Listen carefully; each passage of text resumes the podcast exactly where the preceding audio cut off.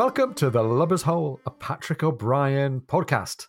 You're with Ian and his particular friend, Mike. And between the two of us, we're rereading our favorite novels, the Aubrey Maturin novels of Patrick O'Brian. We are making our way once again, Mike, through Clarissa Oakes, or as some people call it, the Truelove. Catch us up then. Would you mind telling us where we got to last time? Could you help us anticipate what's coming this week? Oh, be delighted to do so, Ian. Last week in chapter six, Stephen signed on to Jack's mission to help Queen Puolani defeat the northern chiefs, Jean Dutour, and the French American privateer, the Franklin. Clarissa told Stephen that she'd been sexually abused by her guardian throughout her childhood and adolescence, and then mm-hmm. sent to work at a London brothel after his death. As a result, intercourse now means nothing to her. Because the brothel's customers included Ledward and Ray, Clarissa gave Stephen information to identify their protector, the French spy that's high in the British ministry and is in bedeviling Sir Joseph Blaine and Stephen all this time. Now, this time in chapter seven, an excited Stephen writes to Sir Joseph Blaine. Reverend Martin confesses we learn more about Mrs. Oakes, her attitude towards men, and her effect on some of the Surprise's officers and crew, and the result of that effect. Mm. And an unpleased, indignant Jack tilts church towards fire and brimstone. And there's a dinner. We always love dinners. Uh, we love a dinner. It wouldn't be Patrick O'Brian. We would we wouldn't be having one of those kind of character and story exposition type chapters if there wasn't a dinner. And that's exactly what we've got here. Um, we were beginning to hint in the last chapter there about the identity of this possible highly placed person in the in the British hierarchy that Clarissa might have information about connected to Ledward and Ray. And to help us get back in tune with all of that, Stephen spends the opening few paragraphs of this chapter helpfully doing a bit of catch up exposition for us. And we get reminded that for many years, Stephen and Sir Joseph Blaine, his spy master, and British naval intelligence generally have been foiled by highly placed officials in the English civil service working for Napoleon. The information from these spies had led to the loss of Royal Navy ships, had led to the loss of battles whose success would have depended on surprise in the first place, had led to lost convoys and merchantmen, and had led to the deaths of a number of British intelligence agents. And we get reminded in a call that goes way back to the surgeon's mate that Stephen had learned about two of them, about the identities of Ledward and Ray, from a disenchanted French intelligence officer, Duhamel. Remember him? Now, Stephen, as we remember just a couple of books ago, shot and dissected them in Pulo Prabang. Oh, ah, yes, we remember. But their protector, identity as yet unknown, is still at large, is still supplying France with dangerous intelligence, and is still unknown. And as we join Stephen here at the beginning of the chapter, he's writing to Sir Joseph about this man's possible identity. And Mike, there, there are a few important breadcrumbs here that are being laid that might lead us to who this person is. There really are, Ian. And and Stephen's so excited. He's saying, you know, that this million to one chance has come to pass and he asked Sir Joseph to think about a man who's a duke, well at court, has the garter, a lame leg, and as he says, curious ways. Uh, you, mm. you didn't see my air quotes there, you know, lovely listeners. But Killick reminds Stephen that all hands has been called. And Stephen's like, you know, he's so concentrated on this writing that he begs to be excused and continues on. Stephen says that before this man was a duke, and had become attached to the ministry, had become a privy councillor, and had the garter, he saw this man in Holland House. Mm. Now, Stephen pauses as Sarah and Emily come in to show off their new frocks before going to dine with the king of the Friendly Islands. And after making Emily spit out her tobacco wad, he sends them off with Mr. Martin here. Oh, kids, eh? Everybody's had this problem. Who, who- which of us hasn't had to get their eight-year-old kid to spit out her tobacco wad? I'll you. Right, right, right. Actually, you know, in in in in my adolescence in Eastern North Carolina, that that was a problem from time to time, but not Ah. typically, right? So the Privy Council, Ian, I'm thinking of, you know, Game of Thrones and the hand and a few people sitting around a table, but that's not the Privy Council per se, is it? Well, well, it, it kind of is, and it, it's interesting to talk about for two reasons. First of all, because it's another signal of how this person is established at the very heart of the British establishment. The Privy Council is an institution dating back many, many centuries to before the time when we were a democracy, and it's basically the the king's chamber in which he gathers together, or the monarch's chamber in which they gather together all their ministers. And the Privy Council still exists as the more or less formal, more or less ceremonial, regular committee, if you like, in which the Queen, as it was until a few months ago, the King, as it is now, sits and catches up, or in, this, in most cases, stands and catches up with current members of the government. So if you are a senior member of the government, then you're a member of the Privy Council, and you don't stop Mm. being a member of the Privy Council. So this this this organization still exists until today. One of the signals that you get of Privy Councillorship is that any senior member of the House of Commons of either party who has ever served in a in a high ranking government role and it has been a privy councillor is known as the right honourable. So if you hear this thing in the House of Commons, ah. somebody's referred to as right honourable, that means they're a former privy councillor. So the actual real everyday privy council is the, the the monarch and basically some members of the cabinet. The total privy council is everybody who's ever been one of those. And if any of you are watching the TV coverage of the accession of King Charles III, the, the day after his mother's passing, a special meeting of the Privy Council was called, and all of those ex prime ministers and ex cabinet ministers and ex bishops and lords and stuff were all crammed into one room. That wasn't even the whole Privy Council. They, they drew lots to figure out which of them was going to get to be present as the Privy Council met and did this ceremonial agreeing that the Queen had indeed passed away and that Charles was indeed the, the sovereign and would inherit. So it's an institution that's still there. Uh, it's an institution that's quite often unseen. It's not necessarily secretive, but it's kind of unseen. And it's another signal that whoever this Duke is, he's right at the heart of decision making and the establishment in uh, in Britain. Wow. Wow. I love that. Yeah. And we might come back to Holland House. I think there's going to be an interesting connection to pick up there. But meanwhile, Mike, as, as Stephen is handling this correspondence with Sir Joseph, he's he's begged off from the idea of attending uh, up on deck. He hears Jack addressing the crew and addressing the Liberty men who are going ashore. And, and Jack is in stern mode here. He's telling them that the ship is going to weigh on the first of the ebb because, as Jack would say, there's not a moment to lose. He gives them the signal. When they see the first rocket tonight, they need to get ready to repair to the boats that are going to return to the ship. And at the second rocket, that's when the boats are going to pull off from the strand. So they need to be there or get left behind. There are going to be no women aboard, he says. And this is a an imprecation that I think bites him in the backside here. Because the butcher, who's still drunk from his own liberty ashore the night before, calls out, What about Mrs. Oakes? And lots of people kind of sidle away from this guy and look sidelong at him because he's clearly blotted his copybook.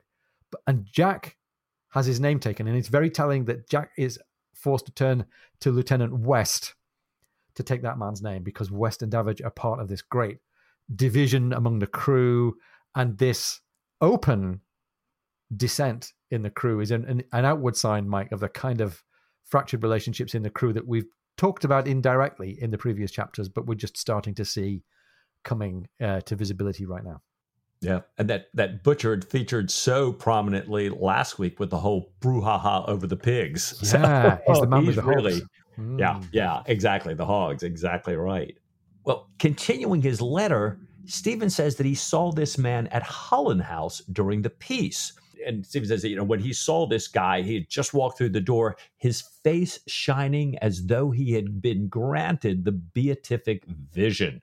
Uh, he was returning from a meeting at the French embassy. As this man entered the place, Lady Holland was saying how she worships Napoleon and asking how this man's dinner, as she said, with the divine first consul went. Uh, Stephen now knows that this man was part of Ledward and Ray's dirtiest parties, as he says. And even though the man had gone to school with Ledward, he never acknowledged Ledward or Ray in public. Stephen says he's absolutely convinced this is the man because they kept finding a name for this man in Ray's code books that they had, you know, they had acquired when they tried to arrest Ledward and Ray, and that name was Pillywinks. Hmm. So some very interesting things here. Pillywinks, Holland House, these people here, you know, Lady Holland. Uh, yeah. Uh, Ian, any any you know what what are these things? Well, Holland House, we can presume, would it, it seems pretty clear, is a reference to Lord Holland as he was then, Henry Vassall Fox, third Baron Holland, who was a real character in government at the time. He was a radical Whig, so uh, opposed to the Tories like our Jack, uh, a radical kind of uh, modernizer and reformer, a bit like his uncle Charles James Fox, who you might also have heard of. Lord Holland served as Lord Privy Seal between 1806 and 1807. And Mike, we were just talking about the Privy Council. Lord, Lord Privy Seal is a member of Privy Council who is attached to the kind of the, the, the, the running and the business and the liaison associated with the House of Lords. Wow. Now, in the House of Lords, then, this guy Holland had led the opposition to the Regency Bill in 1811.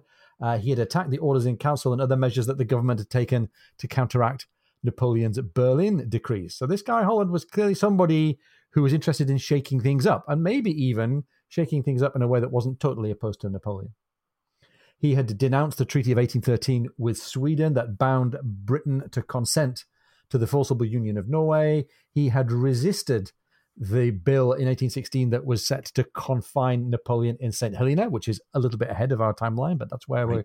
we're, I'm sure you all know that's where we're headed with Napoleon. He had met his wife, Lady Elizabeth Vassall Fox, in 1797 after the two of them had conducted a scandalous affair for several years. So this is a fairly racy character and a bit of an iconoclast. She, Elizabeth Vassall Fox, had divorced her first husband just days before her wedding to Lord Holland. And uh, we certainly get from, from real host- historical references here that Lady Holland and her husband were great admirers of Bonaparte. They'd met him in Paris in 1802 and she had corresponded with Napoleon until his death. So even though it's it's odd to hear this story of a, a British aristocratic lady saying oh, she admired the divine first consul, it, it represents a, a real situation and a real character. Now, that's Holland House and the connection to the establishment. I've, I've never heard the word pillywinks in connection to the establishment of anything. Mike, what, what can we find out about that? Well, it, fascinating. It, uh, you know, I chase this thing down, and pillywinks is another name for a thumbscrew torture device, wow. which is yeah. And I'm kind of thinking, is this their kind of S and M parties that they went to, yeah. and this guy was like proficient with the thumbscrew torture device? No idea, you know what this is here, but for whatever reason, Stephen's going, oh yeah, Pillywinks, this is your guy here. Now, Anthony Gary Brown in the Patrick O'Brian Muster book reminds us that in Post Captain, Stephen sees a man with a blue ribbon in his visiting Diana's box at a, at a concert or opera. And Stephen refers to him as the Duke of Hell. So, you know, we don't know if this is the same Duke that we're talking about here, but this guy did have a garter ribbon. You know, he's going, you know, he steps into Diana's box, you know, as one of the many visitors to Diana's box. But then Stephen, like, takes no notice of him after that. Now, on Pillywinks, Google Ngram, always our favorite tool to say, you know, is this a word Patrick O'Brian's using that's right on? there are zero Pillywinks hits at any time. So, wow, clearly not a word used often and used to refer to this torture device. Go figure. It's, got this very kind of delicious color to it. If it really refers to a thumbscrew, which is horrible, and it sounds like a harmless kind of parlor game thing, it's a really uh, sort of skin crawling association here. Well, uh, it, it actually does show up in, you know, it actually in English Privy Council notes at one really? point where they're going, oh, we found this new engine, this machine, you know, and it, the Pillywinks, which is a thumbscrew. And now for really bad prisoners, you know, we want to use both, you know, whatever their previous torture device was and this one. So, oh you know, gosh. it's fascinating that, you know, again, it's another privy council reference here in a way.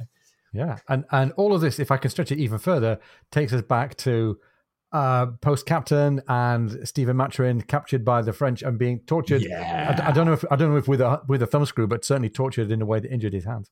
Well, we do, and that mm-hmm. that was my first thought as well. In remembering yeah. Stephen, like uh, going, what, what, did this guy was he involved in Stephen's finger and right. hand torture? I don't know. So, yeah, we we don't know. Fascinating.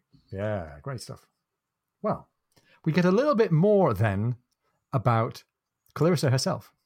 And Mike, I, have noticed, and we've talked about this, that there's been very little discussion of what actually became of Clarissa, partly because she, in her character, doesn't like to talk about it, and partly because it hasn't been used to give us any signal about her backstory. We haven't had any information about what kind of person she is, whether the fact that she was transported to Australia was was a, a real terrible injustice, or whether she'd been some kind of I don't know, some kind of political operative. But we get a little bit of a clue now. Stephen, in this correspondence with Sir Joseph Blaine, says that she's the woman who blew Mr. Cayley's head off with a double barreled gun. And Harry Essex, a member of Black's Club, had had her sentence commuted to transportation. I guess commuted having from execution down to transportation. Yeah, exactly. Now, we do know then, we get an idea of why Clarissa might have taken offense when Stephen asked her if she knew how to handle a gun in the previous chapter, and a little bit more about the violence in her past. And she's mentioned that she has violence in her past. So we're starting to get this peeled away and revealed to us a little bit here. And Stephen, carrying on with his letter to Blaine, he's telling Blaine how he knows Clarissa and tries to recount specifically what she'd said about Ledward. It's trying to build up the case, I think. First of all, that there's valid new information about the conspiracy behind Ledward and Ray. And I think looking a couple of paragraphs ahead, he's also trying to build up the case for Clarissa as a valuable informant, as a valuable asset that that Blaine might uh, take care of.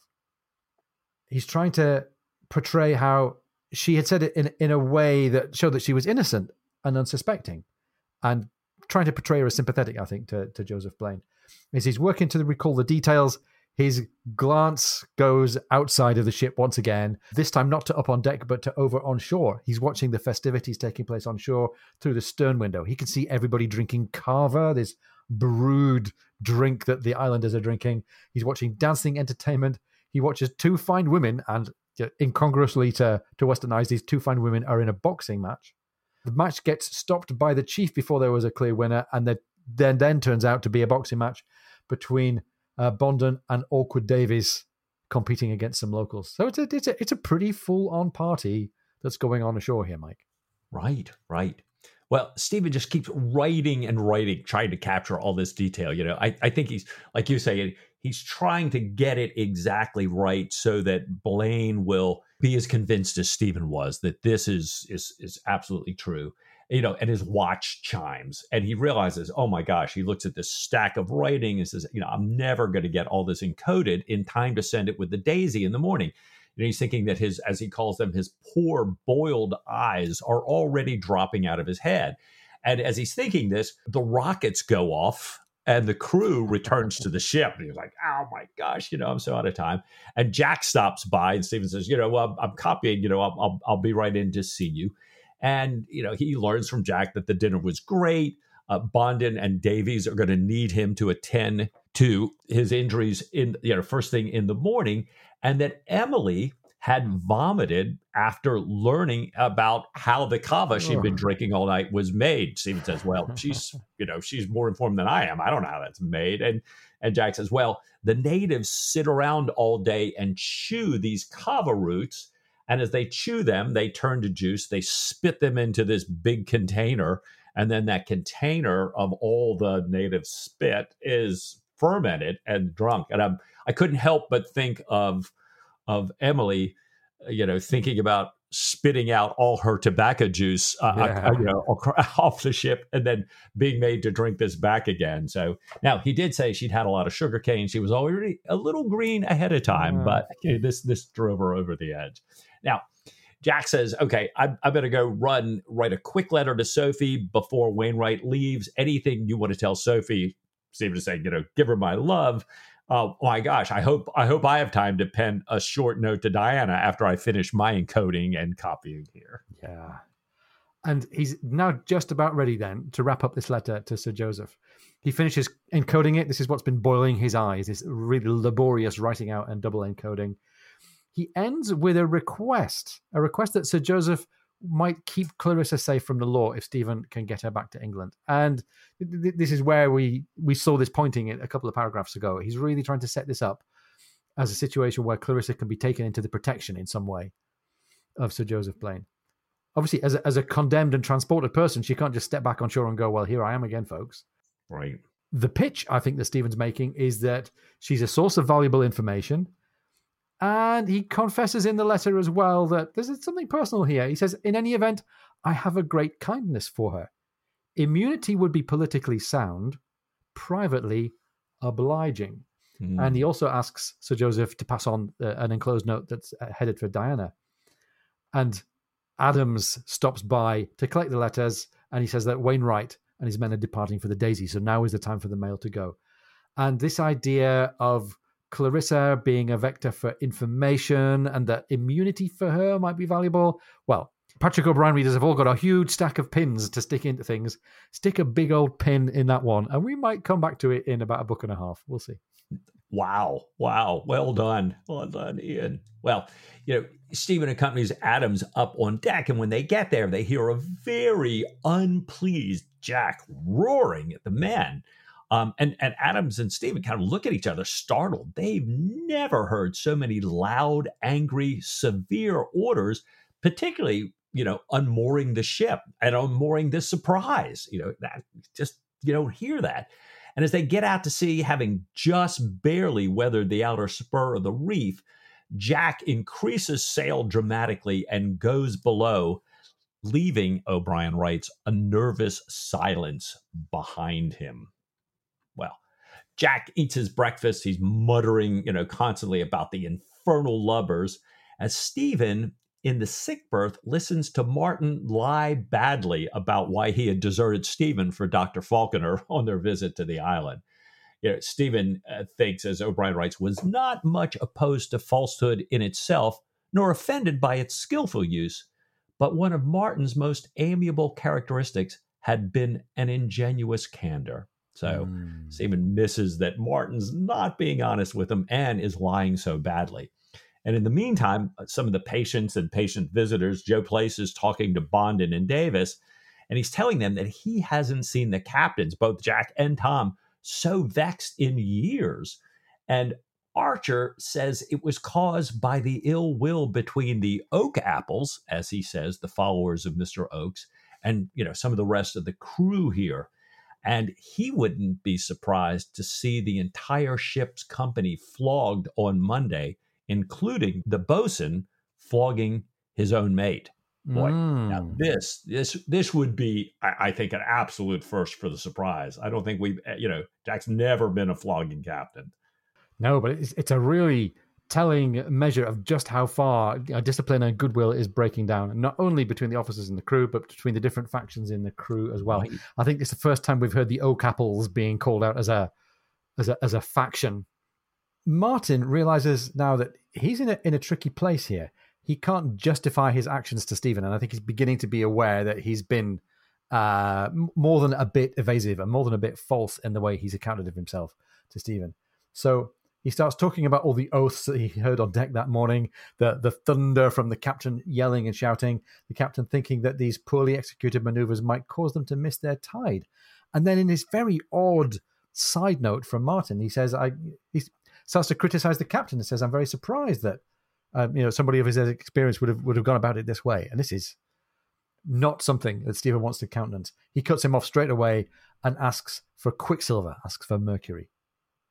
And Martin notices this and says, Well, I'm sorry, I hope I didn't offend you.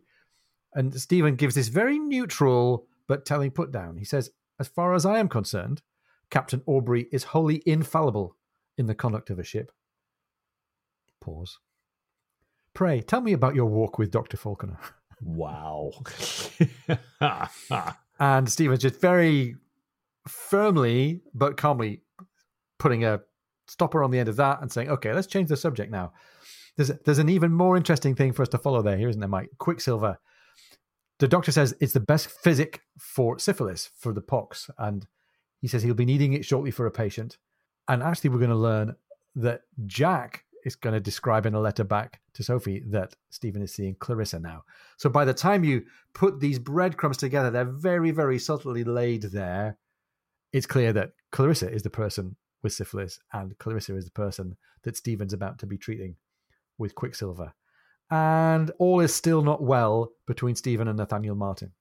No, no. Although uh, Martin finally starts to come clean here a little yeah. bit, and and I, I think is helping his cause a little bit. He describes his, you know, mostly unsuccessful outing with Falconer. Falconer very early on had twisted an ankle, broken his spyglass. They couldn't go forward. They couldn't go back. They really saw no birds of note. And they discovered that although they'd brought all kinds of collecting equipment, they had completely forgotten to bring any food or drink. So they're out in the hot sun, no food or drink. Falconer can't walk. And, you know, he asked Martin to go retrieve some coconuts for them to get at least a drink there. And Martin was unable to do it. So, you know, pretty much as Martin describes it, it's mostly a day long discussion or, or really a lecture from Falconer about volcanoes. Although Martin did find some of it interesting. You know, he talked about the possible relationship between volcanoes' eruptions and the great waves that devastate the shores. Ah, well, Falconer, a little bit man of ahead of his time, or, or maybe right on his time, and how the Polynesians see the volcanoes as visible gods and sacrifice to them, as the text says, in the hope of evading the usual fate of the poor and lowly born, whose souls are slowly eaten by the evil spirits who dwell inside the craters. Wow. Mm. Yeah. And, you know, this eh, these volcanoes may come in a little bit to play later. Indeed. Eh, take out another of your silver plated pins, dear reader, and stick one in there. Right. Eh, meanwhile, Stephen still has a bit of recovering to do. Thankfully for him, Jack has got some coffee saved for him in the cabin. Noting how red Stephen's eyes are, calls for Killick to put on yet another pot of coffee, and Stephen notes very disingenuously, like he always does, that the ship is now actually moving quite fast. And Jack describes himself and his mood quite accurately. He says, I was so hellfire hipped by the crew's actions in the channel that I wanted to get fresh air quickly. And this is him describing all this shouting and uproar and upheaval that Martin and Stephen had been noticing up on deck. Jack believes that their speed is going to increase still more when the breeze comes abaft the beam, and as often happens when Jack predicts something, it comes true. Jack completes his usual fore and aft walk on the quarter deck and asks Tom Pullings for a word in the cabin. And, and Mike, now we're starting to dig into it a little bit. Now Jack is going further to try and find out what's really going on with the gunroom and the crew. Tom, invites Jack to come eat in the gunroom the next day, and Jack says, I must decline, but it's no fling at you. And he has really unburdens himself to Tom Pullings here. He says the ship is falling to pieces because of the ill will in the gunroom, and his idea for remedying it is to make Oakes an acting lieutenant. And we get this very unusual insubordinate outburst from Tom Pullings. Oh no, sir! Followed by a big blush from Tom Pullings. And Jack says that the promotion might make the, the gross incivility that he's come across in the gunroom uh, less easy, might prevent the officers from riding Oakes and angering the hands in Oakes's division. After all, he says Oakes is a tolerable seaman. He can stand a watch, and making him an independent member of the gunroom like that might actually be good. And Pullings is very embarrassed and doesn't really know how to say what's on his mind here. He says, I don't want to carry tales. I don't want to inform. But this promotion would mean that Mrs. Oakes would mess with the gunroom. And his description of it is quite telling. He says, Some of the officers are sweet on her. Mm-hmm. And this is, this is a, a, a great understatement, I think. Jack says, Of course they are, since she's so amiable. You know, she's such a charming character. Why would they not be sweet on her? And Tom says, No, sir. I mean serious. Bloody serious. Cut your throat serious. Fucking serious. And Jack is really taken aback, I think, partly by the, the this description and these words, and also that it's coming from Tom Pullings. And uh, in, in, another little bit of uh, understatement here, he in, invites Tom to row back a little bit and says, "Surely you don't mean that last word literally?" And Tom says, "No." But I think Mike, Mike, you and I and every other reader are pretty sure that the real answer is, "Oh yes, that's exactly what kind of serious they are." Yeah, yeah, yeah.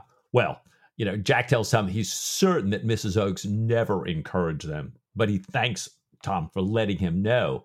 And then he turns to the crew's shameful bungling that morning And you know, he says, you know, I'm going to handle the officers, but I but I need you, Tom, to bring me a list of the hands that need to be dealt with for neglect of duty. He says, you know, the ship absolutely has to be pulled together before we get to Oahu, or we're not going to be able to go into action.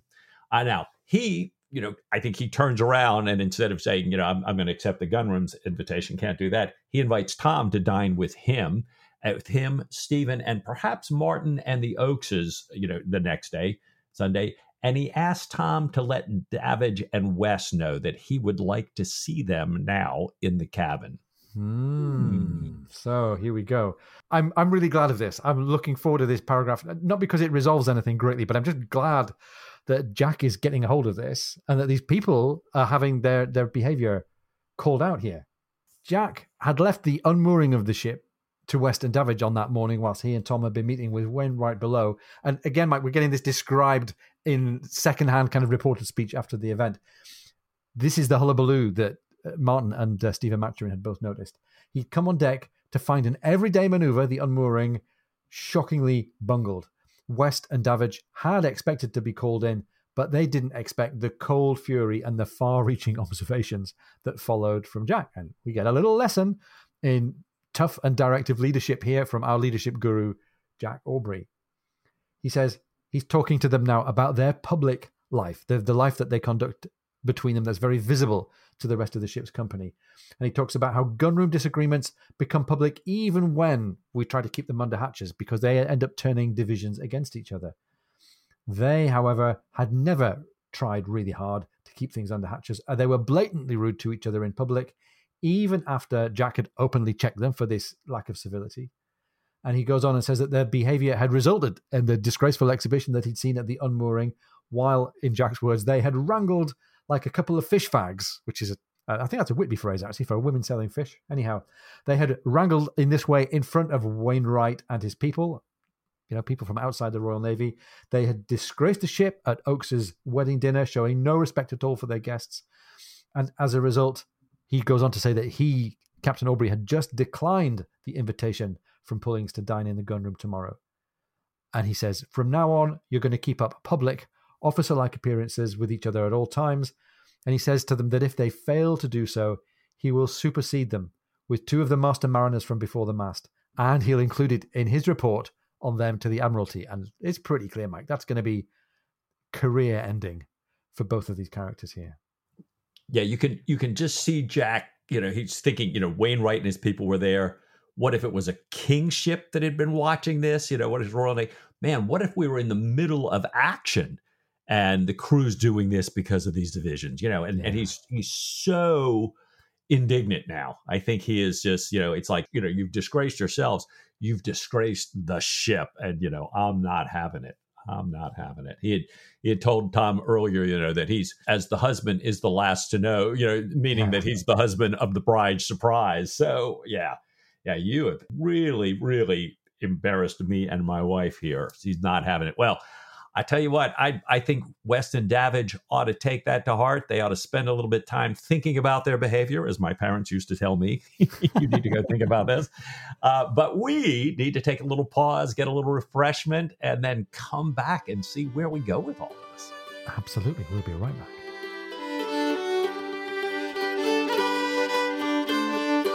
If you're enjoying the podcast, please come and join our supporters on Patreon.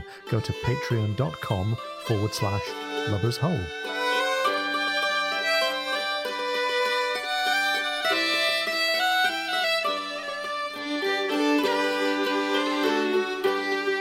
Welcome back. I hope you've had a chance to reflect on how things are going in your own personal gunroom. I hope everything's okay there. Still, clearly, all to seek, I think, aboard the surprise. We get yet more secondhand reporting of this as Jack sits down to write to Sophie about what he's learned, about what he's heard from Tom Pullings, about how West and Davidge hate each other because of Mrs. Oakes, and how adding Mrs. Oakes to the gunroom could cause their rivalry to break bounds. And Jack is having to describe this, having only a few letters ago, I think, pretty much praised up Mrs. Oakes as a as a benign and tolerable character. He's having to report that the effect that she has is really pretty different. He's very sorry, he says, that such a modest, well conducted woman could be so persecuted. And he laments that um, she's confined to messing in the dismal, solitary midshipman's berth, which I think is yeah, not a great experience for somebody who's meant to be the wife of one of the uh, one of the officers aboard the ship. In fact, he says, reporting what had happened in the gunroom of, a, a few chapters ago, she, Mrs. Oakes, had in fact been the one who'd courageously kept the conversation going at the gunrooms as the gunroom's guest when the hosts, as he said, were mute as fishes. And he goes on to say how he admires courage in a woman. He had been wrong about Stephen being too fond of her. He says they had gone on a long walk together and come back pleased and affectionate with flowers and with Stephen's birds and beetles. And again, Mike, I'm looking over Jack's shoulder here, thinking, I'm not sure Sophie's going to be convinced that this is all now wholesome and platonic. But anyhow, he goes on and says that he's thinking about inviting the Oakses to dine with him tomorrow if he can overcome his anger at the ship's company, even though, he says, Oakes as a person, as a companion at dinner, is a shocking drag. He's going to ask Stephen, who's examining Mrs. Oakes at the moment. And that's, Mike, is that breadcrumb that we were talking about that says, yeah, yeah, Mrs. Oakes is the one who's being examined and potentially treated with, with quicksilver for, for syphilis here.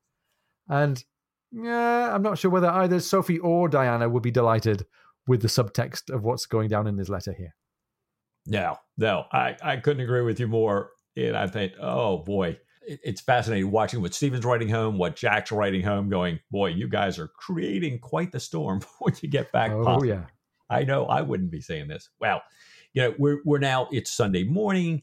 And and Jack, you know, we're told, despite all the satisfying music he played with Stephen Saturday night, the night before, he wakes up Sunday and the ship's humiliation in front of Wainwright is still on his mind. And he notes that the ship is now ghosting along. It was, you know, it was running so fast before. And he had mentally noted, even while sleeping, that the wind had dropped. Uh, and so he checks the logboard. He says good morning to Davidge very civilly, ask if any sharks have been sighted. And Davidge says no. Oakes says, well, you know, wait, let me let me check under here. You know sometimes we have some messmates below. Yeah. you know and i thought okay that's a really nice thing on oakes's behalf. He says nope, no sharks and and jack dives in the water. Now he really swims out hard. His fury starts to dissipate a little bit. He's out half a mile. He turns to come back and you know he's swimming back hard looks up and sees mrs oakes looking out over the taffrail and thinks oh my mm. gosh she might just see a naked man here. So he holds his breath and dives underwater swimming as hard and fast as he can to keep from being seen. Um, he doesn't realize that it would have been okay anyways. Oakes is running very quickly to shield his wife's eyes. Killick you know having spotted jack is running with a towel for him to cover his person and Jack's mood is kind of also reflected as as O'Brian sums up Killick's actions. He says Killick, seeing his captains approach from afar, had also timed his first breakfast with particular care. You know, in addition to timing the bringing of this towel, it says rather as a keeper obliged to live in the same cage with a testy, omnipotent lion might time his goblets of horseflesh to the very first stroke of the zoological bell. Um, boy, boy, I think you know Jack is absolutely a watch mainspring being tightened and tightened with his indignation, and it's not the last time we'll hear Jack, you know, referred to as lion-like in his countenance right now. No, and it's a reminder that Killick is a bit on his on his back foot here. His, his status has been lower for quite a few chapters now. He's really, you know, not hasn't quite got the moral advantage over everybody, and in particular over Jack and Stephen that he had in the past. So he's looking after the lion, but he's still just the the person who cleans up the cages afterwards. Anyhow, Stephen's in the lion's cage. He's joining Jack for breakfast, and they're up early. Um, he's going to look at the specimens that he gathered on the Friendly Islands when he was ashore there with Clarissa. And Jack tells Stephen that he'd almost offered Mrs. Oakes a dreadful spectacle the spectacle of a naked man, a naked Jack Aubrey, um, had she turned his way. And Stephen, I think, poo poos this a little bit. He says, Oh, that would have been very shocking. Pray, he says, pass the breadfruit toast. And once again, St- Stephen's in a very kind of quiet, controlling mood. He shuts down a line of conversation and rapidly changes the subject. He likes undercutting people in this way, doesn't he? He's good. He's good at using conversation like that. Stephen is remembering that Mrs. Oakes had already seen Jack naked looking through a scuttle while he was examining her, and he remembers her detached interest that she'd noticed all of Jack's wounds on his torso there. And that had been the first time that Stephen had noticed something unusual in Clarissa's attitude toward men, this very clinical, detached attitude that had disconcerted him at the beginning. He hadn't seen any irregularity in her in her outlook or her behavior before then. Jack, at this point, breaks into Stephen's thoughts and says, Speaking of Mrs. Oakes, it is long since I heard her howling on Martin's viola, or Martin himself, for that matter. And Stephen passes on a little bit of gossip. He says, I believe that I heard Martin say that the neck or the head of the viola was out of order, and once again changes the conversation to ask why there's so few viola players compared to fiddle players. And there's an ex- existential question for string players because the viola players are the butt of all the jokes. But viola players are always going to get a gig. If you're a viola player, you can get you can get signed in anywhere. Anyhow, Tom comes in, breaks into this nice little conversation about musicality, and asks Jack if he wants to rig church. Jack says yes. Uh, this is an opportunity not for reflection and pastorality. This is an opportunity for bringing order to the ship.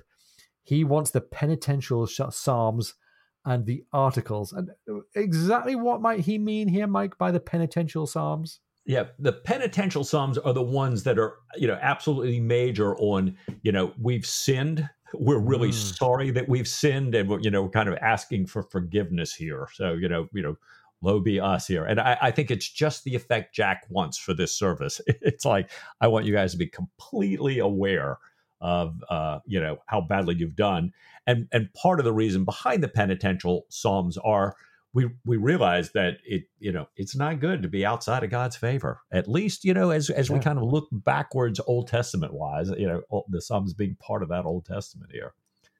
Wow. You know now before church, there's division. So you know we're going to have this inspection. Jack's going to you know look every man in the eye all around the ship, and you know it's a great time. O'Brian tells us to take the ship's company's pulse Mm. and for each of the ship members to gauge the captain's state of mind. And, and we know a little bit about both of them right now. So this is a very interesting description here. Now, Jack notices all these expressionless faces on the very well washed, well shaven crew. So that tells him a lot. Usually there's, you know, just a little bit of chit chat. This is not a Royal Navy vessel. But no, not today here. The crew, on the other hand, feels this gloom and dismay descending upon them after Jack looks at each one of them because Jack is still very angry and very resentful of all the unofficer like, unsportsmanlike mishandling, swearing, shouting for, you know, what he thinks it was just a single order, unmoor ship. You know, that the old surprise, that's all you would have said. And everything would have gone, you know, completely in order and without another word here. And this, you know, displeasure just emanates from him. He smiles only once in this entire journey around the ship. And that's when he sees Reed back for the first time since his accident. And also here's Reed, who's, you know, been a youngster, now, you know, kind of a budding adolescent. We learn that Reed's voice is just starting to break into this croak as he's, you know, as he's talking to Jack in answer to Jack's questions. Yeah. And he moves on to Oakes's division as he's on his tour of the ship. Oakes's division is normally the most cheerful. It has the kind of young, fit, irrepressible guys in it, but mm-hmm. it's now the most disturbed part of the crew. Disturbed partly because of the guilt that accompanies their the, the high perfection of cleanliness and Sunday dress, gestures towards averting wrath, as the text says. But there's something else besides guilt that Jack can't define. He comes to Jemmy Ducks and the young girls and notices how much they've grown and thinks about how his own daughters might well be just as long in the leg as Emily and Sarah are now. And Jack is kind to them, but he notices that they, maybe sensing the crew's mood and thinking back to their own childhood, seem themselves more anxious than usual. And O'Brian gives us a bit of commentary on this. He explains in their, meaning Emily and Sarah's, in their remote Melanesian small childhood, formal gatherings had sometimes ended in human sacrifice, a reasonable foundation for uneasiness. Hmm. We'll get to the uh, the articles of war shortly, and I think there's kind of a version of that going on amongst the crew, and and Jack means to put it there pretty yeah, clearly. But yeah, absolutely. in in the meantime, you know, Jack's inspecting the ship. Stephen and Martin are down in the sick berth waiting for their inspection. And and Martin confesses. He tells Stephen, you know, I really owe you a fuller explanation. He says, you know, the reason that I didn't go with you, that I went with Falconer, is because for some time he's felt a growing inclination for Mrs. Oakes that would be criminal to indulge. So he just avoids her company. He says, even at the cost of falseness and incivility, you know, which he greatly regrets. So, you know, he's apologizing to Stephen. We've got, you know, the truth finally out here. Well, well yeah. done, Martin. Yeah, and absolutely. Stephen, as always, so gracious, says, never in life, my dear Martin. And and adds, I, I love this, you know, I, I, it's better to flee than to burn. I, I probably should have carried that motto around somewhere in my youth here. Uh, besides, you know, he adds, uh, Martin adds, and I, I, think, you know, Stephen's kind of absolving him. Martin is still kind of carrying on with his confession and says, that's also the reason that I broke my viola. And so I think mm. Stephen actually, in the conversation earlier with Jack, may have been covering a little bit for Martin. He might be wondering, you know, I wonder why that is going on. Or, or perhaps Martin had made some false comment to Stephen. But you know, so he wants to avoid her so much, he breaks this precious instrument of his. You know, again, the fact that that Clarissa is having on these folks here. Now he says, you know, Stephen adds not to worry because after all, he and Clarissa had a much more successful botanizing outing. You know, it's like don't don't worry about that. You know, we we got a lot of great botanizing done and, Martin thinking about the botanizing says that, oh, you know, I'm kind of reminded that at one point, you know, he's thinking, you know, we didn't do very good botanizing, but he, he hadn't said this yet.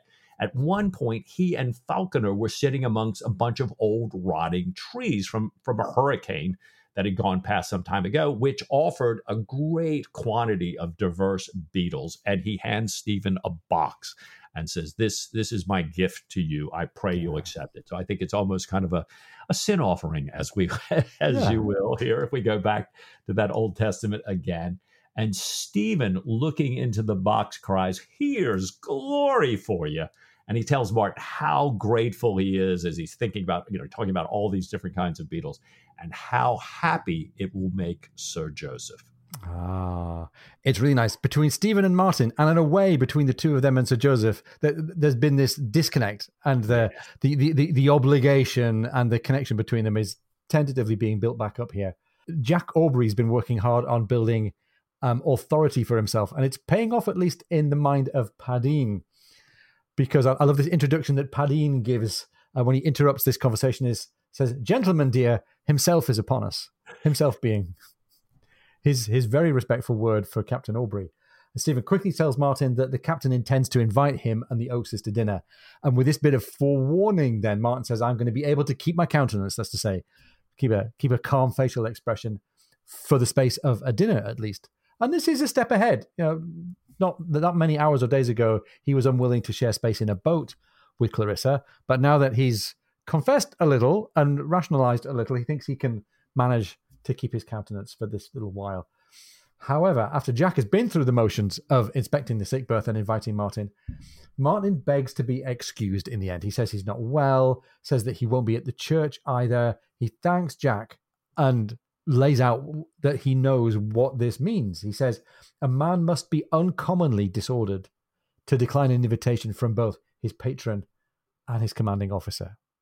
So that's a pretty big confession, and it's a big reminder as well of just how bad this attachment to Clarissa Oakes has got for Martin and how he's now at least aware of it. In the Navy, he knows a refusal to accept an invitation like this is, as the text says, assumed to be a declaration of hostility, very near neighbor to mutiny, if not high treason. But since Jack doesn't see Martin or indeed Stephen as truly maritime animals, Jack takes it pretty well on himself he says that maybe it's something that you ate in Anamuka. Why don't you rest, he says, uh, and get advice on the more lowering psalms? And once again, Mike, we've got reference to how the how contemplating the psalms might help us uh, with a bit of hubris here. We wonder then whether, just like the psalms, there's a bit of fire and brimstone coming um, in the church service that Jack's about to preside over. Yeah, I, I think it's almost you know Jack's like I you know I want to take these really high power psalms and launch them at the crew. And then in his last moment before he's going up to do that, he's saying to Martin, the you know, the rector, the reverend, you know, yeah. give me a little advice on how I use these. it yeah, is pretty powerful stuff here. Well, Jack goes on. He continues the inspection. They go through the cable tiers they usually do. And Jack recalls that this is where they found Mrs. Oakes originally. And he says, you know, she's now as much a part of the ship as the figurehead.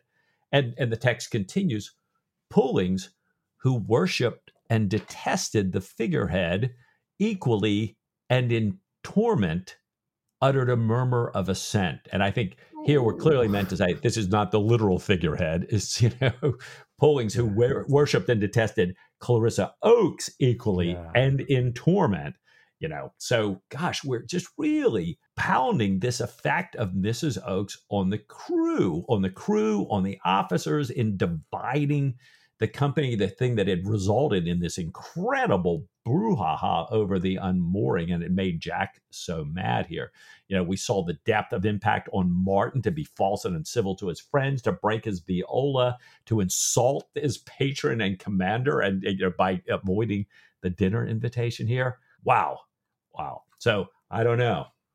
It, it's amazing how much malign influence we can stack up at the at the feet of Clarissa Oakes and and still believe that she has, you know, benign intentions and a, an entirely sympathetic character, but it her her presence um, amongst all these men with the with a lack of self control and with the urges that they have, it it you know the the combination of the two is turning out still to be pretty explosive here.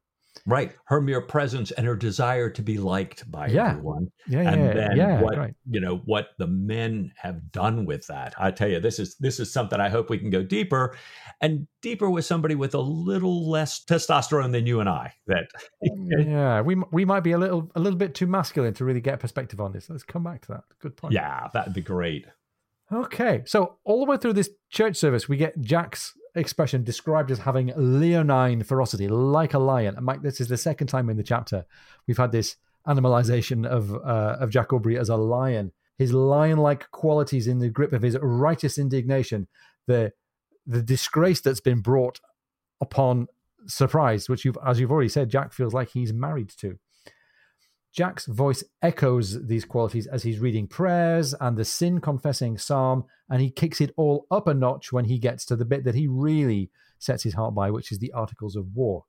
He adds special emphasis to his reading of the Article of War that deals with quarreling with superior officers, with disobeying orders, and negligently performing duty. All of those things being in the Articles punishable by death. He also emphasizes the prohibitions against quarreling and disturbances and reminds them that any crimes not specifically mentioned shall be punished according to the laws and customs in such cases used at sea. And as he's glaring at the crew here, he's really projecting out to them. Don't you characters forget that I can keelhaul you. And the prediction that some of the crew are making that there might be some floggings, probably not very far from where Jack is really at here. And as he dismisses the hands to their dinner and dismisses them for their grog, he paces the quarterdeck. And the description that O'Brian gives us is great as grave as a hanging judge. And judges are pretty grave in these books. You know, we remember Lord Ellenborough just a few books ago, and that's a real dark signal of just how ferocious Jack's mood is right now. Killick, Killick, the low status lion tamer, creeps in here to tell him that the dinner guests are at single anchor, meaning they're they're ready to, to go for dinner. And he brightens at this. He puts on his finest jacket, gets himself back into socializing mode, host mode, and walks in to receive his guests. In come the guests. There is Mrs. Oakes, the Scarlet Woman, as the Sethians have taken to call her, in a modified version of that wedding dress. Tom Pullings is there in his captain's coat, Stephen in his surgeon's coat, and Oakes, who has no precedence, he's not a commissioned officer yet, but he has at least brilliantly polished his buttons. Yeah, and you would think, you know, we, you know, Jack said what a drag he is. We, you know, established he's got no precedence, no standing. But it, you know, turns out as they're sitting there, Oakes is the most cheerful of all the guests. You know, he's he's obviously been fortified with grog before his appearance here. Yeah. You know, and when Jack asks Clarissa what he can bring her to drink, she says that she'd be happiest if she can just share her husband's Madeira. And, and O'Brian writes, in so wifely a manner that the married men, even Killick and his mate, smiled inwardly. And this is, you know, this this is that dear thing that our brides do for us. Like, yeah, I'm gonna, you know, this guy's been in his cups just a little much. I'm gonna watch out. So I'm gonna share the wine with him. You know, I'll hold that glass. Thank you. I love this. Well, when seated at the table, Oakes is diagonally across from Clarissa. So it's way too far to share wine. But still, he looks at her with a dog like devotion, it writes, and her glances at him make him cry belay before Killick has half filled his wine glass when Killick's standing over him. But even without the wine, Oakes's spirits are high. And Stephen suspects that Oakes and Clarissa have a new understanding, and the text says, perhaps physically ratified. So, you know, Oakes is a pretty happy guy here. Yeah. Pretty happy guy, you know. Can that possibly mean that it's all going to be okay? You know, can that possibly mean that she's decided that she's going to steer clear of all these guys and that she and he, Oakes and she, are going to be okay? I, I don't know. I, I think when I read that sentence, I hoped for a moment or two that that might be the case. But yeah, this is a, me too. This is a Patrick O'Brian book, and we're only on chapter seven, so let's just see here. Oakes's high mood contributes to him offering a riddle at the table. And Oakes asks the doctor, Do you know what grows still longer the more it is cut? And things growing longer, Mike, I, I thought at first maybe this is going to be some very, very unsavory off color reference here. But it's, it's a straightforward riddle. Um, they all guess incorrectly. And Oakes triumphantly and drunkly points out that the more you cut of a ditch, the longer it grows. And Mike, a growth is clearly on his mind here. What do you think? Right, right. It does seem that way. Right. Uh, and, and maybe growing jealousy as well. Hmm, let's see. Even, even Pullings, bless him, is pulled up from his guilt over the state of the ship and laughs aloud at this joke. He says it's one of the cleverest things he's ever heard, which I, which I find hard to believe. But then again, he's been sharing a gun room and a and a dinner table with Jack Aubrey for most of his career, so the bar is pretty low in terms of quality of wit. Jack joins in on this. He's looking at Oakes with a new esteem. During the fish course, as Jack tells Mrs. Oakes about trade winds, Oakes tells Stephen a joke about a man who stopped smoking his pipe after he had lit it with a folded ballad sheet and now can't stop singing the ballad in his head the next morning. All of this real kind of barroom, low level kind of yeehaw humor going around the table here. Clarissa is looking across anxiously at her husband, and Oakes tells another joke about a man growing his hair so long in hopes of it going to seed so he can help his bold friend. And each of these, with with the metaphors about growth and the kind of haw haw sense of humor, she must be worrying when is he going to break out into something that's really filthy and really discreditable. But anyhow, Jack loves all of this humor. He beats his hand on the table and calls for a glass of wine with Mr. Oakes. And Mike, this this dinner's going really well here. Yeah, it really is. It really is. Well, during the port course, as as Jack's explaining, you know, how the surprise is going to run when she picks up the trade, Clarissa speaks with unfeigned enthusiasm about her love of the ship leaning over, the spray coming along the side, and Jack gives her an approving look, realizes that actually it's probably more than just approving, and quickly drops his eyes down so nobody will see the way he's looking at her. So, you know, this, uh, you know, I, I won't say, you know, bewitching this close to Halloween, but uh, you know, clearly, uh, and, and I think I just mentioned this a minute ago. We're you know there's a there's a temptation to say that you know that Mrs. Oakes is the cause of all this, but I think a lot of these men are bewitching themselves with our desire just to be liked here. Yeah. You know, we're you know we make ourselves do these things, but clearly, very few of the men, Jack included, seemed untouched. No no pun intended there. uh, and and you know even Stephen, we remember originally saw this possibility, but seems to have mastered himself here. But after the plum duff, Oakes raises his glass and says, "So long as we may." let us enjoy this breath, for naught doth kill a man so soon as death. Ooh. And again, boy, we may run out of pins, and you know we need to stick a pin in that first because you know we're going to return to it next week.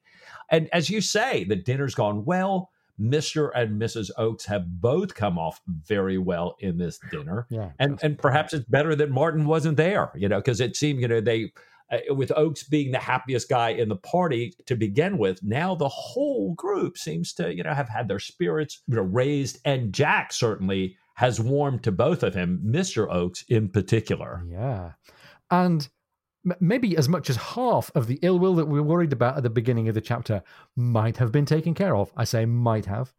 There's there's yeah. a whole other half though, which is what's going on before the mast. What's going on with the foremast hands?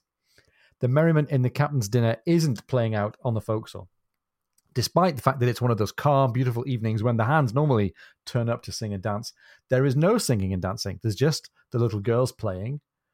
And later on, the quarterdeck is even more somber with Davidge, who's had his chewing out from Jack today, but still is not on speaking terms with West, is looking haggard, middle aged, and wretched. Mrs. Oakes is there, just like she always is, sitting by the taffrail. Stephen goes and joins her. She says that she's glad for his company, is growing melancholy being alone, which is strange, she said. All she had wanted in New South Wales was solitude. And she thinks it may be because she feels disliked, and she dislikes that, in turn, so much. She says that she can't think how she's offended Reade. She can't think how she's upset Sarah and Emily, who'd been such good friends of hers before. And Stephen, in, in his way that he's had all the way through this chapter, just steers people away from uncomfortable stuff. He says, Well, you know, the young are notoriously fickle. So we, we, we turn to Clarissa then to kind of wrap the chapter up here and reflect on what might be going on here with the men aboard. Yeah, Clarissa reflects that a sea captain's life must be really lonely and says, you know, Jack's really, well, the captain is really lucky to have Stephen as, as his particular friend. And she asks if many of the captains take their wives or mistresses to sea. And Stephen explains that wives are uncommon and that everybody from the lords of the admiralty down to ordinary seamen look down on mistresses since they, it, as the text says, take away from an officer's character and authority. Well, she notes that not very many naval officers are famous for their chastity, and Stephen explains, not by land, yet at sea, a different set of rules comes into play. They're neither particularly logical nor consistent, but they are widely understood and observed. Really? Really? she asked, leaning forward with intense interest, and she sighed and shook her head, saying, But then, as you're aware, I know so little about men. Men in the ordinary sense, in ordinary everyday life, men by day rather than by night. End of chapter seven. Mm, very telling little wrapping up of the chapter there by Clarissa Oakes. It's funny. She's uh, we keep talking all the way through these stories about Stephen and Jack and the rate at which they they get a bit of self knowledge. And just for a minute here, Clarissa's getting a bit of a fresh perspective on herself, on what she is, and maybe the effect that she has, and what she knows about and what she doesn't. She's realizing that there is a world beyond what her experience of men has been. And uh, I, I, don't think it's her fault that she's had the, the experience of the world that she's had, but she's starting to realize that there could be more to life. Yeah, and I'm I'm like you, Ian. I I don't think it's her fault, and I, I remember, you know, kind of this wave of empathy at yeah. the end, going, you know, oh my gosh, for somebody to be in the position of only knowing men by night, and as always, you know, O'Brian makes me reflect back, going, well, what side of myself do I show? Have I shown? Yeah. And you know, kind of, you know, what's been my trajectory over time? about what's important and and those relationships. And gosh, you know, I, I keep you know as as I get to the end of these chapters, I think, oh well, we saw so much more of you know the effect of Clarissa on the officers, and and I'm going, wait, wait, wait. Oh, you know, we got to. I got to change that wording here. It's certainly this. You know, she is, as Stephen said originally, the catalyst the impact of this catalyst, but the reacting agents yeah. you know, are the men. Yeah, yeah, and um, boy. And you know, I'm thinking to myself, like Jack's made earlier, it's so easy to get so caught in these chapters and to forget that just over the horizon here is you know we presume some action and and perhaps some serious action with this franklin on the horizon and all these northern chiefs and everything else. And we got to get this ship pulled together Right, and th- there's there's more to be pulled together than simply um, Oakes turning up and telling some jokes at the at the gunroom dinner. Um, there's there's all the stuff on the forecastle to take care of. There's still this conflict between West and Davidge. Right. S- Stephen's been steering people away from touchy subjects and changing the subject and kind of doing this short term protect and secure kind of conversation. But at some point, some of these people have got to have deeper conversations, and we've got to resolve a few things here. Um, maybe, maybe there's hope of some kind for West and Davidge and their careers. Jack has given a pretty, pretty pessimistic signals about that so far. That maybe there's hope that the crew can pull together. If Oakes' star is on the ascendant again, maybe that means the Oak apples can stop falling out with the rest of the crew. But, but I really don't know. I, I like the fact that having had two or three chapters of really downbeat, dark, gloomy assessment of the way these men are all behaving around the character of Clarissa that she's starting to look ahead and think maybe there's there's a, there's a different place for me in the world and there's a different perspective. But I don't know if I, you know if it's too late. Uh, is this whole ship and this whole ship's company on a trajectory for some kind of disaster? And Yeah. as I've said before, it's only chapter seven. It, it is only chapter seven, and and I'm reminded, you know, we're we're kind of caught here in this that there still is this whole impending thought of tons of punishment, Yeah. perhaps about to rain down. So, you know, does that happen? How is that going to play out? What effect is that going to have? Um, you know, we've had so many times before. You know, this is this is not a mutiny like ship. This is not those hard horse officers. But right now, Jack seems to be in a little bit of a hard horse mood Yeah. vis a vis some of the officers and the crew. And it, you know, it sounded like this could be pretty far reaching. Um, woo, a lot of action, a lot of punishment. Ian, I don't know. What do you say next week to just a little bit more Patrick O'Brian? Oh, Mike, with all my heart.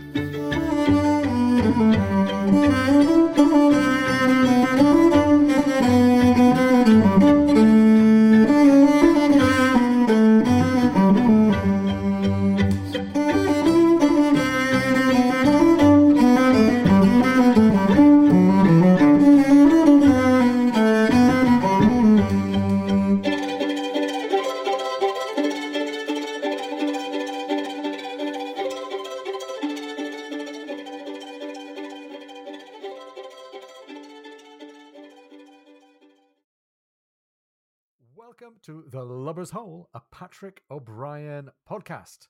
You're with Mike and his. Oh, no, you're not. Oh. there you go, Sam. Our first one to pull to the side. I'm going to start that again. I wanted to know what you were going to say, and his right, it. and his what? I've got it on a piece of paper here. Insert name of host, insert name of podcast. It's all written down. That's right.